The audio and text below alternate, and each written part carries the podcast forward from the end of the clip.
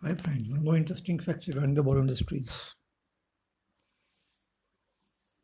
फिल्मी दुनिया के इतिहास में बहुत से ऐसे नाम हैं जो अच्छा काम करके गुमनामी के अंधेरे में खो जाते हैं।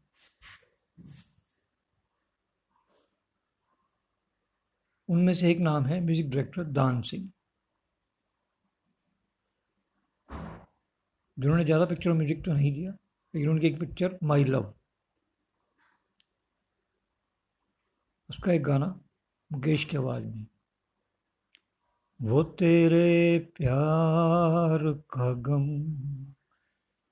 एक बहाना था सनम, अपनी किस्मत ही कुछ ऐसी के दिल टूट गया।